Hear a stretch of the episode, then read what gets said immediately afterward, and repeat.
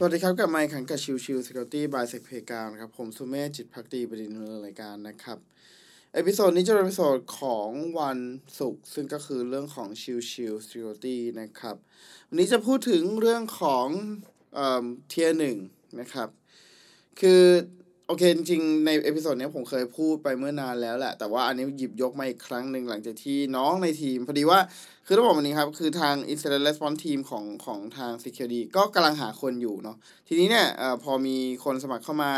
ก็มีการสอบสัมภาษณ์กันแล้วทีนี้เนี่ยผมก็ให้น้องเขาเข้ามาฟังด้วยแล้วให้เขาเข้ามาพูดมาถามตัวของคนที่สมัครเข้ามาเพราะว่าสิ่งที่ผมอยากได้คือผมอยากรู้ว่าโอเคเขาจะเข้ากันได้แค่ไหนหรือว่าเขามีคำถามอะไรที่ทำให้ทีมงานเขาซื้อใจได้ไหมหรืออะไรก็ว่าไปนะครับดังนั้นเนี่ยก็เลยให้ทีมงานเข้ามาฟังมาพูดคุยด้วยกันทีนี้มันมีจุดหนึ่งที่หลังจากจบการสัมภาษณ์ไปนะครับเขาก็มีการพูดถึงในเรื่องของว่าเอ้ยพี่เมธถามโหดจังเลยหรืออะไรเงี้ยนะครับจริงๆแล้วคือสิ่งที่ผมถามไม่ได้ถามแตกต่างกับตอนที่เขาถามตอนที่ผมสอบสัมภาษณ์น้องๆที่เข้ามาเลยคือไม่ได้แตกต่างกันเลยแม้แต่นิดเดียวคือส่วนหนึ่งเลยเนี่ยมันเป็นส่วนของผมโดยปกติเวลาผมเอาคนเข้ามาทำงานเนาะคือ2 สิ่งที่ผมอยากจะได้ก็คือ1คือคนที่มีแพชชั่นนะครับโอเคมันหายากแหละถ้ามองเนาะในประเทศไทยหรือแม้กระทั่งในโลกนี้ก็ตามในเรื่องของ Israel Response ที่เป็นลักษณะของ Purple Team หายากมากๆครับแต่คำถามคือโอเคมันหายากแต่ไม่ได้หมายความว่ามันไม่มีนี่ในนั้นโอเคปัจจัยหนึ่งที่ผมดูก็จะเป็นเรื่องของตัว passion นะครับอีกอันนึงคือเรื่องของตัวสิ่งที่คือตัวเขารู้ว่าเขาทำอะไรอยู่สิ่งที่สำคัญประเด็นสำคัญเนี่ยคือจุดนี้แหละ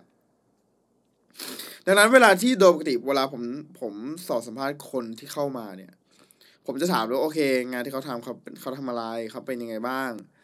แล้วไอ้สิ่งที่เขาทำที่ว่าเนี่ยมันรู้ไหมว่าไอ้ที่ทำไปมันคืออะไรเข้าใจมันแค่ไหนนะครับย้อนกลับมาในเรื่องของตัว Tier 1Security Operation Center Tier 1นะครับ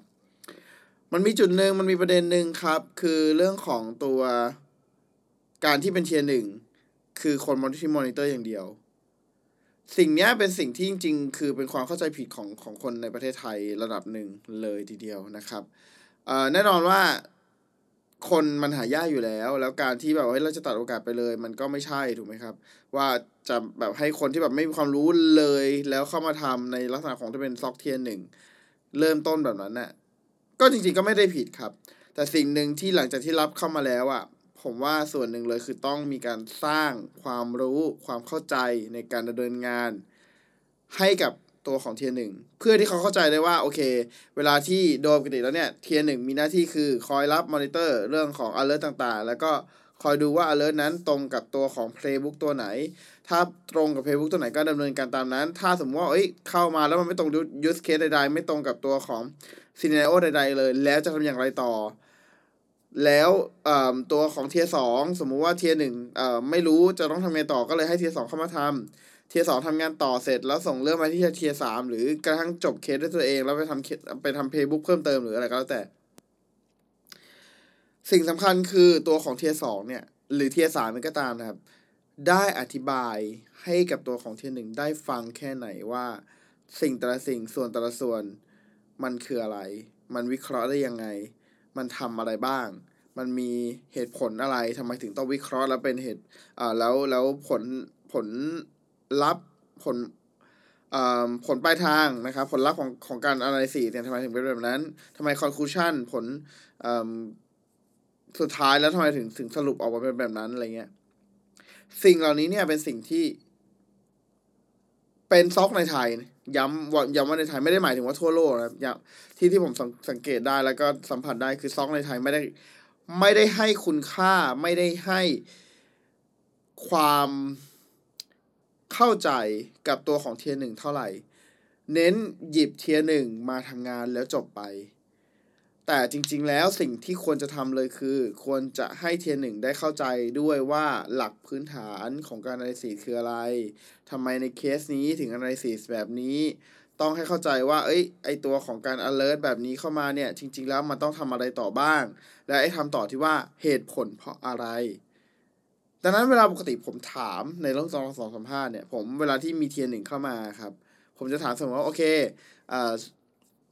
การทำเนี่ยในเรื่องของเคสที่คุณทำมาเนี่ยคุณช่วยเล่าอธิบายได้ไหมว่าโอเคคุณทำอะไรบ้างแล้วคุณทำไปเพราะอะไรซึ่งเราก็บอกว่าทำไมพี่ดูโหดจังเลยดูอะไรเงี้ยจริงๆทำไมถึงถามไล่จี้ถึงเหตุผลทำไมถึงไล่จี้คือเอาจริงๆแล้วเนี่ยคือถ้าสมมุติว่าถ้าโดยส่วนตัวผมนะครับผมมองว่าถ้าตัวเทียร์1ที่มาสอบสัมภาษณ์กับผมซึ่งผมอะรับคนให้มาเป็น Israel Response Team ซึ่งเป็น Purple Team Exercise เป็น Purple Team ในการทำทั้งเรื่องของ Attack และ Defense ถ้าผมรับคนเข้ามาแล้วเขาเคยมีประสบการณ์เทียร์1แต่เขาไม่เคยเข้าใจเลยว่าเทียร์1ทำหน้าที่อะไรหรือสิ่งงานที่เขาทำมันคืออะไรมันหมายความว่าอะไรมันไม่รู้ว่าเหตุผลมันคืออะไรได้เป็นแค่โรบอทรับส่งตัวของ alert ไปให้กับตัวของลูกค้าหรือแม้กระทั่งไม่เข้าใจด้วยซ้ำว่าไอ้ข้อมูลหรือหลอกหรือสิ่งใดๆก็แล้วแต่ที่ส่งให้ลูกค้ามันหมายความว่าอะไรอ่ะคำถามคือแล้วผมจะรับคนเข้ามาทำไมผมไปรับเด็กจบใหม่แล้วมาปั้นเองไม่ดีกว่าเหรอนะครับดังนั้นเนี่ยนี่คือวิธีการสอบสัมภาษณ์ซึ่งอาจจะแตกต่างจากที่อื่นหรือเปล่าผมไม่แน่ใจแต่สิ่งที่ผมเน้นย้ำเสมอกับทีมคือเวลาทำงานต้องเข้าใจว่าทำเพราะอะไรมีเหตุผลรองรับมีหลักฐานรองรับเพราะถ้าไม่ทำแบบนั้นลูกค้าก็จะไม่ trust ลูกค้าก็จะไม่เชื่อถือเราว่าเฮ้ยเราเข้าใจมันจริงๆหรือเราทำงานอย่างมีประสิทธิภาพจริงไม่งั้นเนี่ยมันจะกลายเป็นแค่ทำเพื่อส่งไปอะซึ่งมันไม่ใช่ไงเพราะว่าสิ่งที่เรามองคือพอเรามองเป็นmanagement service provider คือคนที่ทำงาน service ให้กับลูกค้าเนี่ยส่วนสำคัญและเป็น core business เลยคือคุณภาพที่ส่งออกไปหาลูกค้ามันต้องสมบูรณ์แบบที่สุดเท่าที่ไปได้ดังนั้นงานที่ออกไป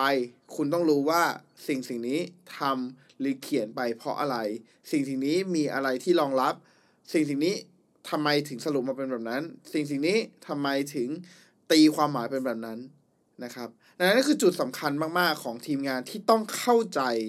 ในบริบทของการดำเนินงานแล้วถ้าคนที่รับเข้ามาแล้วคนที่ถ้าผมจะรับเข้ามาแล้วเขาไม่เข้าใจว่าตัวงานของตัวเขาเองอ่ะคือ Israel Response เองอ่ะมันทำอะไรอ่ะก็อย่างที่บอกครับสู้ผมไม่รับคนที่มีประสบการณ์ที่เป็นเทียร์1มาก่อนหรือเทียร์2มาก่อนเองก็ตามแล้วผมไปรับเด็กจบใหม่แล้วมาปั้นเองดีกว่าก็เอพิโซดนี้ประมาณนี้ครับสำหรับเรื่องของ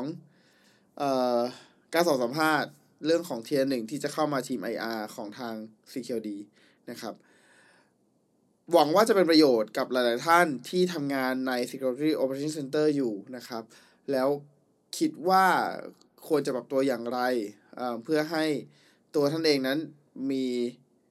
ความก้าวหน้าในหน้าที่การงานเพราะผมเชื่อว่าสิ่งที่ผมทำผมคิดว่าคนอื่นก็อยากจะได้แบบนี้เหมือนกันอยากจะได้คนที่มีพัฒนาในตัวเองเหมือนกันอยากจะได้คนที่เข้าใจในตัวเองเหมือนกันว่าโอเคสิ่งที่ตัวเองนั้นทำอะไรอยู่ไม่ใช่แค่ได้ชื่อว่ามีประสบการณ์ทำงานแต่ไม่ได้เข้าใจเลยว่าสิ่งนั้นมันคืออะไรนะครับขอฝากไว้เท่านี้ครับขอบคุณทุกท่านที่เข้ามาติดตามและพบกันใหม่สัปดาห์วันนี้ลากันไปก่อนสวัสดีครับ